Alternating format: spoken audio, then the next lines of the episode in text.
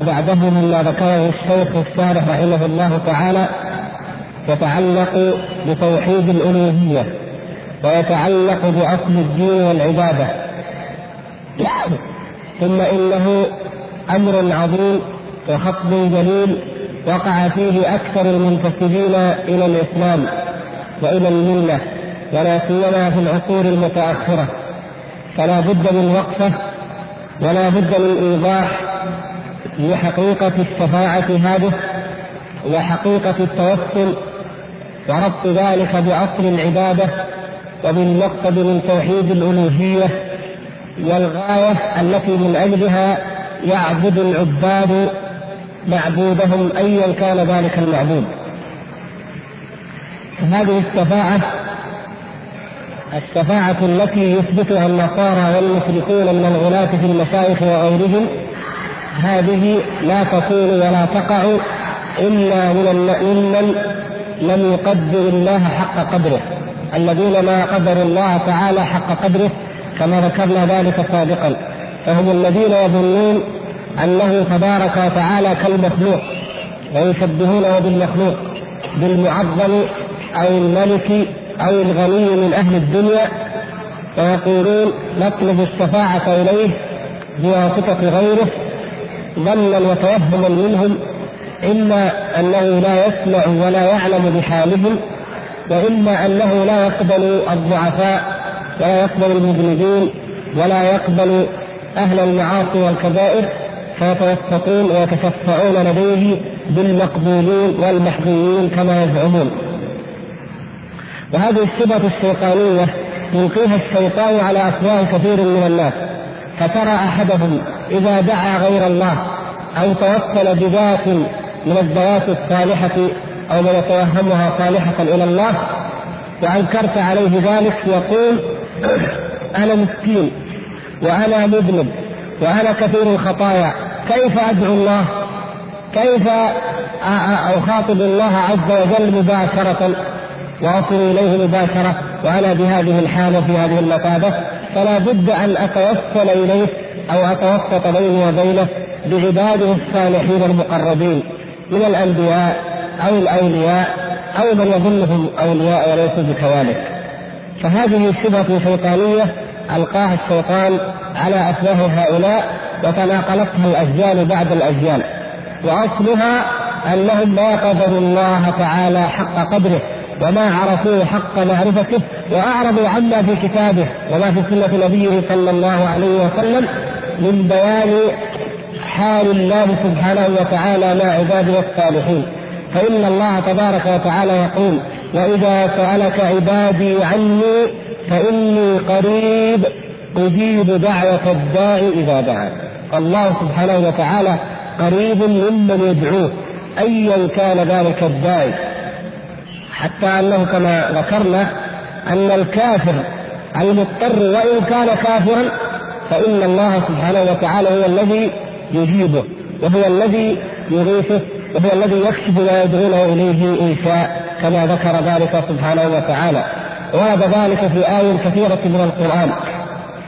ألزم الله سبحانه وتعالى المشركين بضرورة إخلاص الدين له وتوحيده وعبادته وحده بأنهم إذا ركبوا في الفلك دعوا الله مخلصين له الدين. إذا هاج بهم البحر وماج واضطرب وظنوا أن لا ملجا لهم من الله ولا موقف إلا بأن يتوجهوا إليه وحده سبحانه وتعالى توجهوا إليه.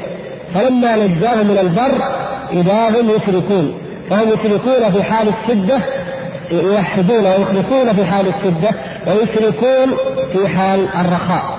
فإذا هذا الزام الزمهم الله سبحانه وتعالى به. فالله تعالى يجيب المضطر إذا دعاه مؤمنا كان أو كافرا. لماذا؟ قلنا في بيان ذلك أن عبادة المضطر هذه من خصائص الله سبحانه وتعالى. هو ربهم. فهذه كالرزق. من الذي يرزق الناس إلا ربهم سبحانه وتعالى. من؟ هل يرزقهم أحد غير الله سبحانه وتعالى؟ لا يمكن.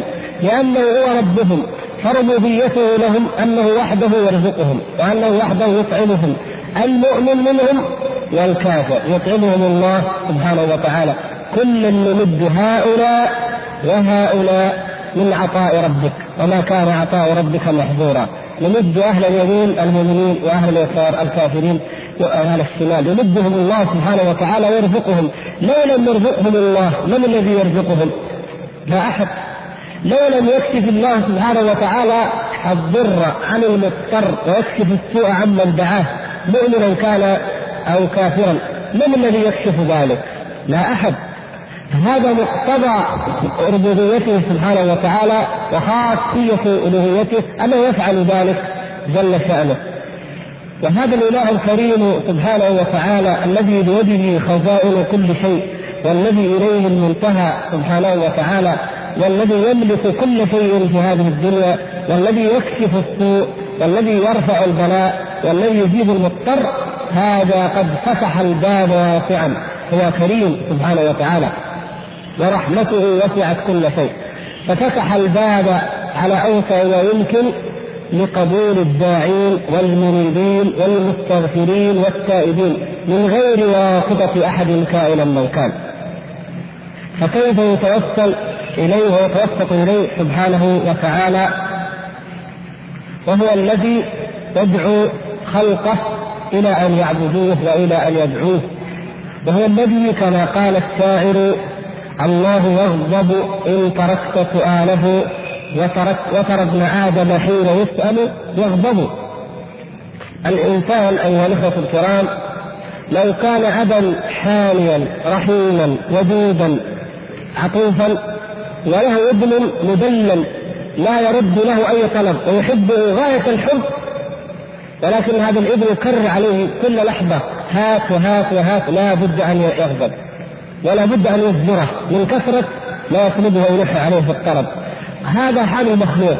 لكن الله سبحانه وتعالى كل ما ندعوه فهو يرضى عنا سبحانه وتعالى. بقدر ما ندعوه يكون أرضى عنا ويعطينا سبحانه وتعالى. فأكثرنا عبودية لله عز وجل أكثرنا دعاء له. نحن ندعوه سبحانه وتعالى. ولهذا صح في الحديث الدعاء هو العبادة. الدعاء هو العبادة. نعم. وكما سنوضح إن شاء الله أنه ما من عابد يعبد إلا ومقصده أو له غرض هو ماذا؟ هو حقيقة الدعاء. أي أن يصل من معبوده إلى أن يعطيه ما ينفعه وما أن يحقق له ما يرجوه وأن يدفع عنه ما يخافه وما يسوءه. هذه هي أصل العبادة وحقيقة العبودية وغير ذلك لا يعبد أحد أحدا لولا ذلك ما عبد أحد أحدا. وهذا هو المدخل الذي سوف نوضحه إن شاء الله قبل الحديث عن موضوع التوسل الذي ذكره الشيخ هنا. فإذا عرفنا كيف وقع أولئك في الشبهة وأما المعتزلة والخوارج الذين أنكروا الشفاعة فعرفنا أصل شبهتهم وعرفنا الرد عليهم فيما مضى من بيان مذهب أهل السنة والجماعة. ويعيد الشيخ رحمه الله هذا المذهب فيقول وأما أهل السنة والجماعة فيقرون بشفاعة نبينا صلى الله عليه وسلم في أهل الكبائر وشفاعة غيره لكن لا يشفع أحد حتى يأذن الله له ويحد له حدا. تقدم أن ذكرنا أن شرطي الشفاعة هي أو هما شرطان ما هما؟ رضا الله تعالى عن عن المشفوع له وإذنه للشافع نعم فلذلك لا تكون الشفاعة إلا لمن؟ لأهل التوحيد لأن الله تعالى يرضى أن يشفع لأهل التوحيد ولا يرضى قط أن يشفع لأهل الكفر والشرك. وإذن الله تعالى للشافع يأذن الله للملائكة أو للأنبياء أو الصالحين من المؤمنين أن يشفعوا لمن شاء سبحانه وتعالى. ولهذا قال من ذا الذي يشفع عنده إلا بإذنه. وقال ولا يشفعون إلا لمن ارتضى. فلا يشفعون إلا لمن ارتضى ولا يشفعون أي الشفعاء عامة إلا بإذنه. هنا يقول الشيخ لكن لا يشفع أحد حتى يأذن الله له ويحد له حدا ذكر زيادة عما على هذين الشرطين. هي ليست زيادة ليس شرطا جديدا أن يحد له. لكن ليبين زيادة في تأكيد أن النبي صلى الله عليه وسلم بنفسه لا يملك من الأمر شيئا فأن أن الله سبحانه وتعالى يحد له حدا يشفع فيهم ويخرجهم من النار ولا يستطيع أن يتجاوز ذلك الحد. كما في الحديث الصحيح حديث الشفاعة عن أنس. أيضا هذا الحديث عن أنس. الشيخ يقول حديث الشفاعة. لاحظوا أن هذا الحديث هو أيضا عن أنس كما أن الحديث الذي سبق هو عن أنس رضي الله تعالى عنه. لكن هذا في باب وذلك في باب آخر من أبواب الصحيح كما سنبين إن شاء الله الآن. فيقول إنهم يأتون آدم ثم نوحا ثم إبراهيم ثم موسى ثم عيسى. فيقول لهم عيسى عليه السلام اذهبوا إلى محمد فإنه عبد غفر الله له ما تقدم من ذنبه وما تأخر. فيأتوني فأذهب فإذا رأيت ربي خررت له ساجدا. فأحمد ربي بمحامد يفتحها علي لا أحسنها الآن. فيقول أي محمد ارفع رأسك وقل يسمع واشفع تشفع فأقول ربي أمتي. هذا هذه الألفاظ قريبة من الألفاظ التي شرحناها فيما سبق. فيقول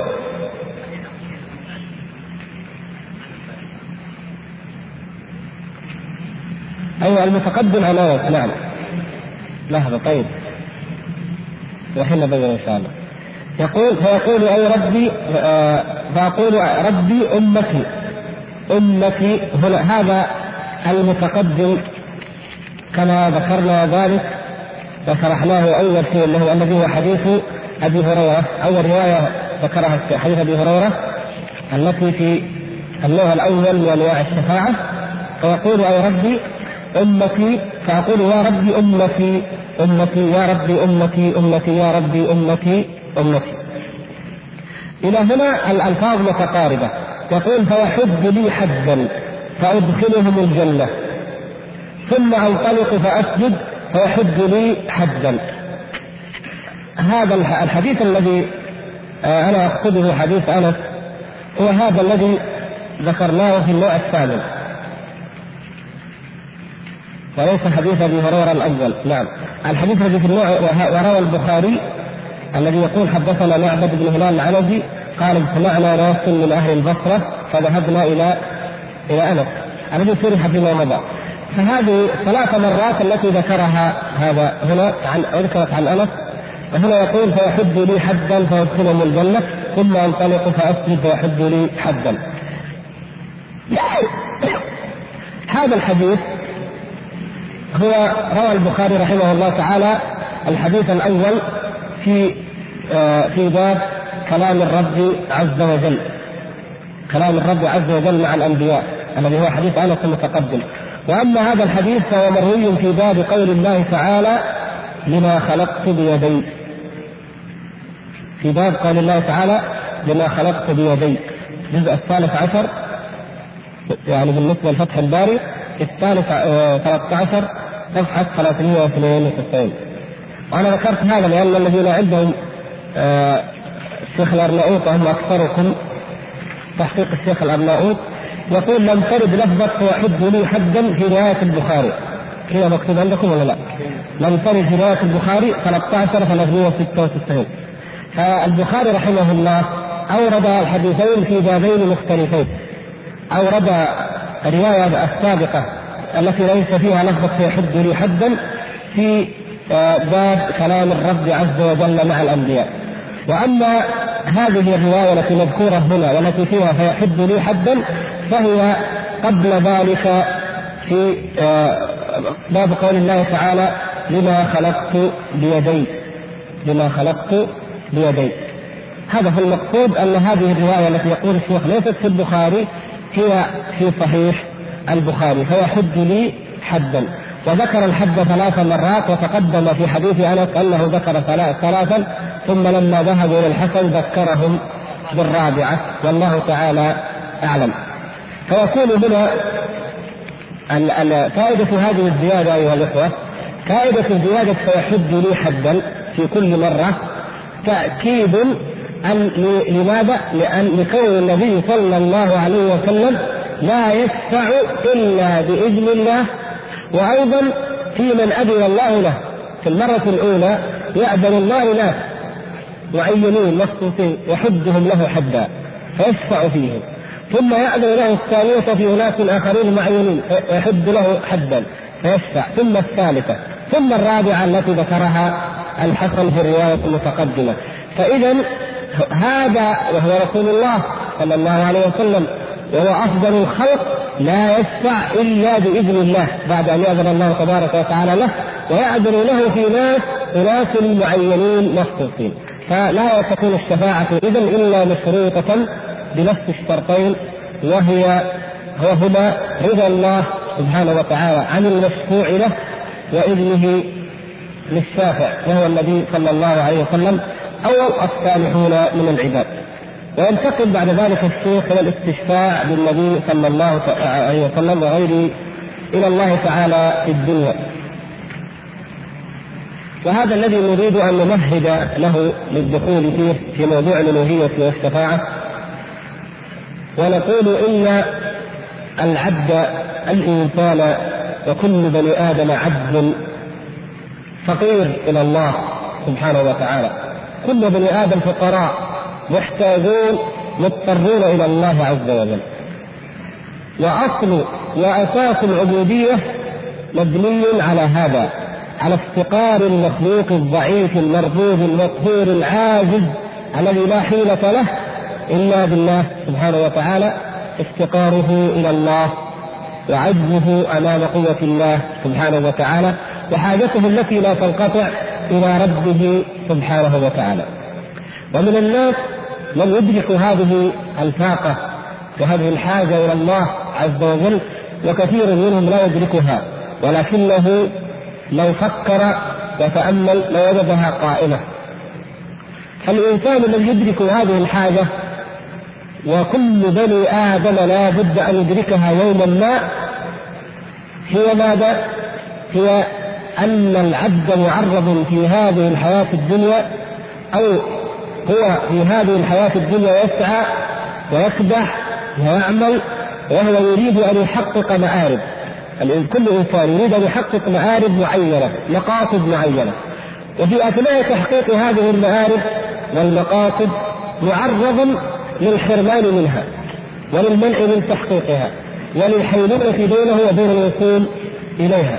فهو دائما يسعى يريد أشياء معينة ويريد أن ينتفع كل ما يسعى إليه الإنسان فهو أن يحقق النفع لنفسه سواء كان هذا نفعا حقيقيا في الواقع وفي نفس الأمر أو فيما يظنه هو. أحيانا الإنسان يسعى في هلاكه لكن يظن أنه يسعى لنفع نفسه لكن سعي بني آدم من أجل ذلك. حتى لو أن انسانا سعى إلى قتل نفسه عافانا الله وإياكم. بل هو قصد وتعمد أن يقتل نفسه لماذا تسعى إلى ذلك؟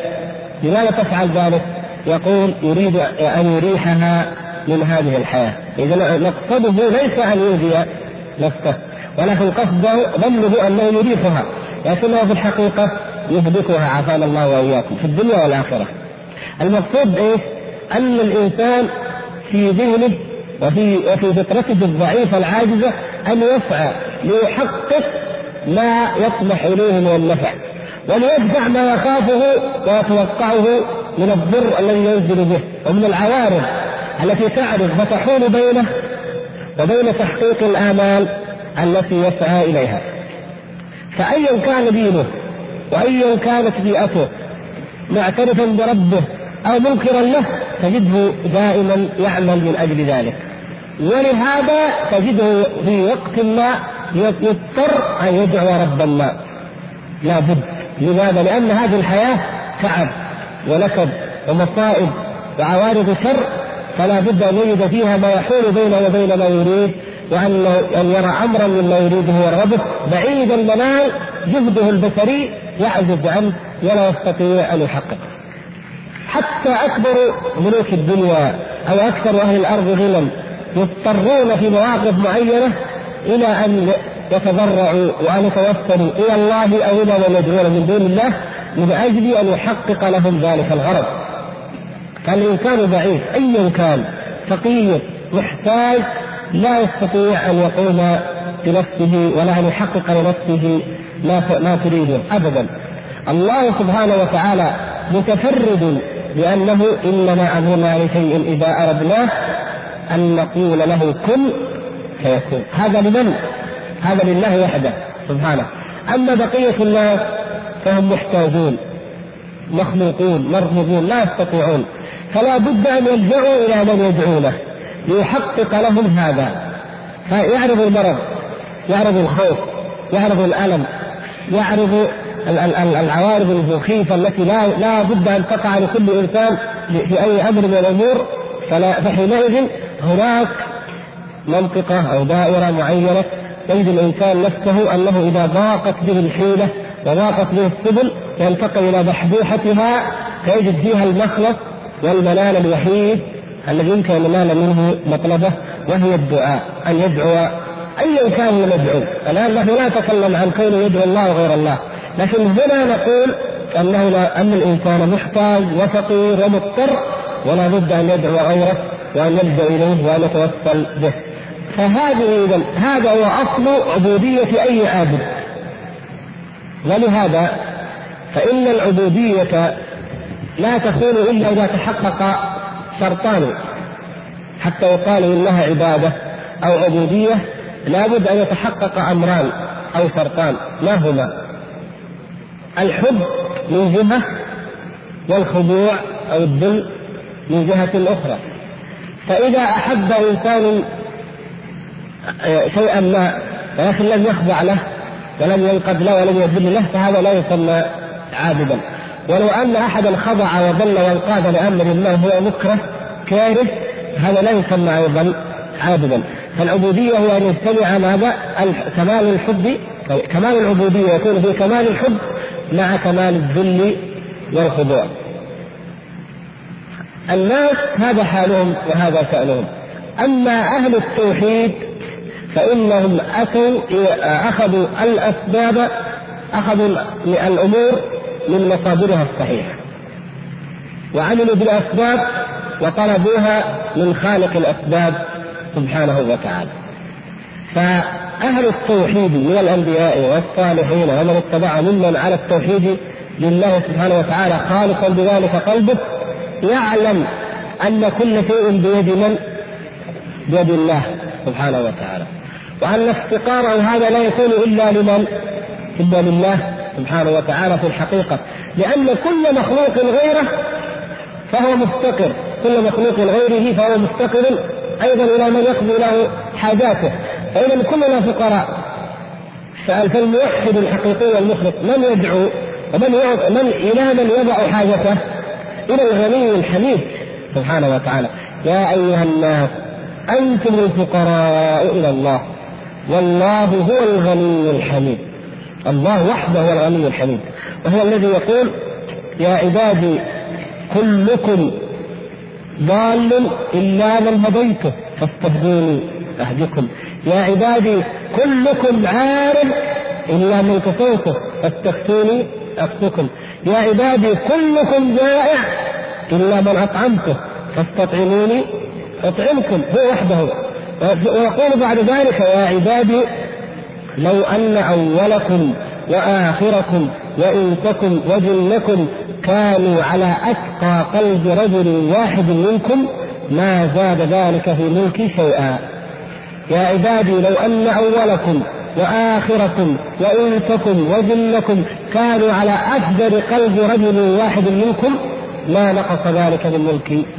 شيئا يا عبادي لو أن أولكم وآخركم وإنسكم وجنكم قاموا في صعيد واحد فسألوني فأعطيت كل واحد منهم مسألته ما نقص ذلك من ملك من ملكي شيئا إلا كما ينقص المخيط إذا أدخل البحر. سبحان الله. هذا هذا هذا غاية الكرم مع غاية الغنى الغنى المطلق. والكمال المطلق لله سبحانه وتعالى. فهو الغني الحميد. فأهل التوحيد والإيمان أدركوا هذه. أدركوا أن الله هو الذي بيده خزائن كل شيء سبحانه.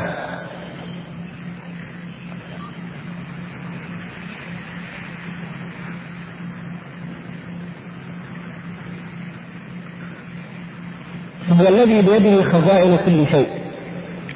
وهو الذي بيده مفاتح الغيب لا يعلمها إلا هو سبحانه وتعالى. وهو وحده الرزاق ذو القوة المتين وما من دابة في الأرض إلا على الله رزقها ويعلم مستقرها ومستودعها. إذا فلما ما وجه دعاء غير الله. لما يدعى غير الله؟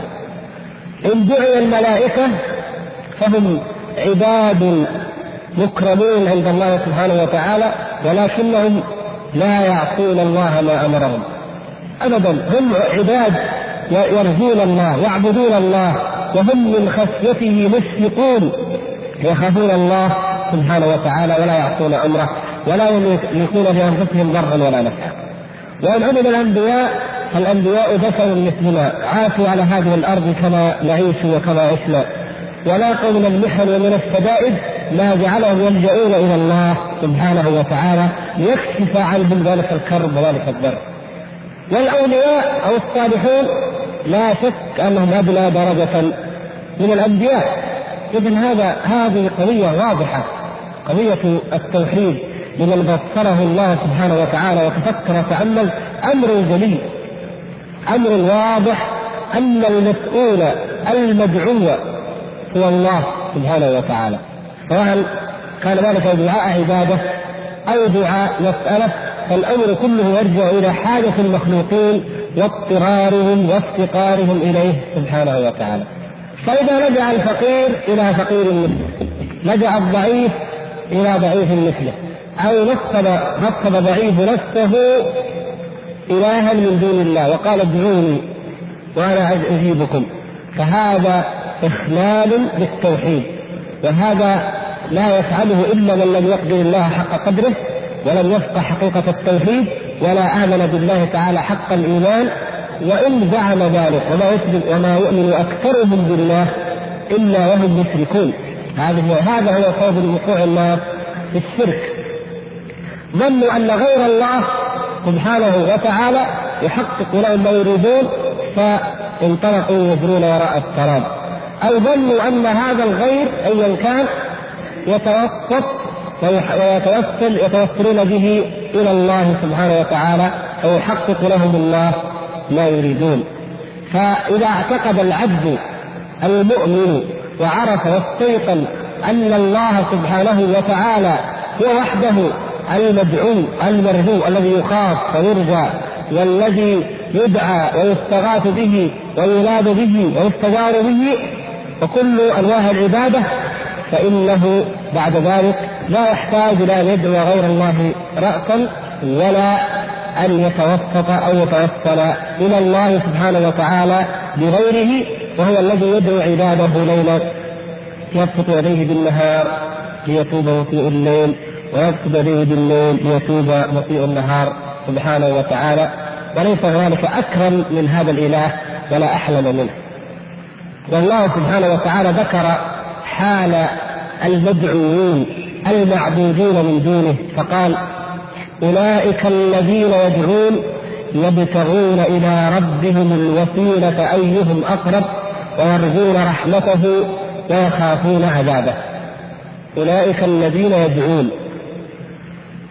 يبتغون إلى ربهم الوسيلة موضوع الوسيلة يا إخوان الذي سنبدأ فيه إن شاء الله.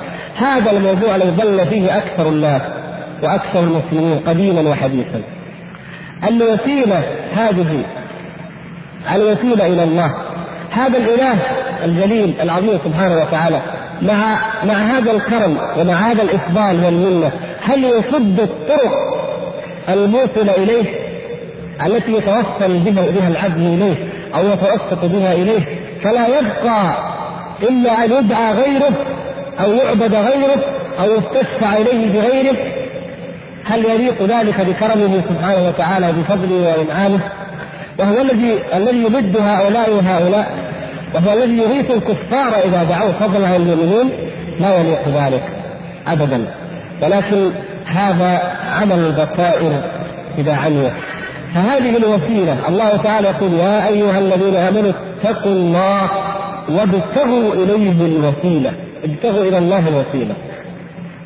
فافترها هؤلاء الضالون أو المشركون بأن ابتغوا إليه الوسيلة ابحثوا عن مخلوق تتوسلون به إلى الله. سبحان الله. هذه الوسيلة التي أمر بها الله. لما ذكر الله حال العباد المؤمنين من الأنبياء والملائكة والصالحين أولئك الذين يدعون يبتغون إلى ربهم الوسيلة. هؤلاء الملائكة والأنبياء صفوة الخلق. أخي على طريق الحق هنا منتصف الشريف. ماذا؟ بأسمائه الحسنى. يا غفور اغفر لي. يا رحمن ارحمني.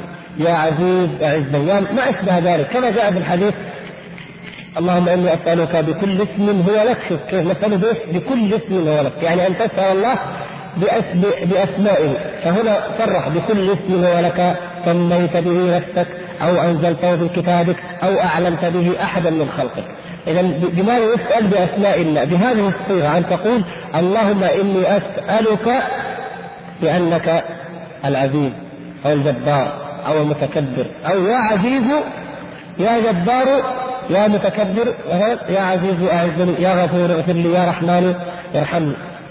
بهذه الصيغة أو بهذه الصيغة إما أن تأتي بالاسم نفسه وتدعو الله سبحانه وتعالى به وإما أن تسأل الله بكونه بكون ذلك اسمه. اللهم إني أسألك بأنك أنت الواحد الأحد. اللهم إني أسألك بأنك أنت الرحمن الرحيم. اللهم إني أسألك بأنك على كل شيء قدير أو أي أي آه، اسم لله سبحانه وتعالى أو صفة ورد في كتابه أن تفعل كذا أو أن تعطيني كذا فتدعو الله سبحانه وتعالى. هذا في دعاء في دعاء المسألة. ندعو الله سبحانه وتعالى بأسمائه الحسنى. هذا أعظم شيء ندعوه به. وكذلك أعمالنا التي نتعبده سبحانه وتعالى بها. ندعو الله سبحانه وتعالى بها. هي دعاء عبادة. صلاتنا لله عز وجل وذكرنا له سبحانه وتعالى. هذا من دعاء هذه من العبادة من عبادتنا لله سبحانه وتعالى.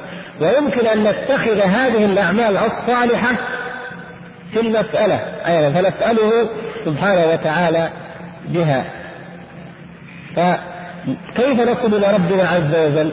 نجد أنه في الحالين أو في أي بأي وسيلتين نصل اليه بأن نحقق له وحده التوحيد وأن لا ندعو غيره سبحانه وتعالى.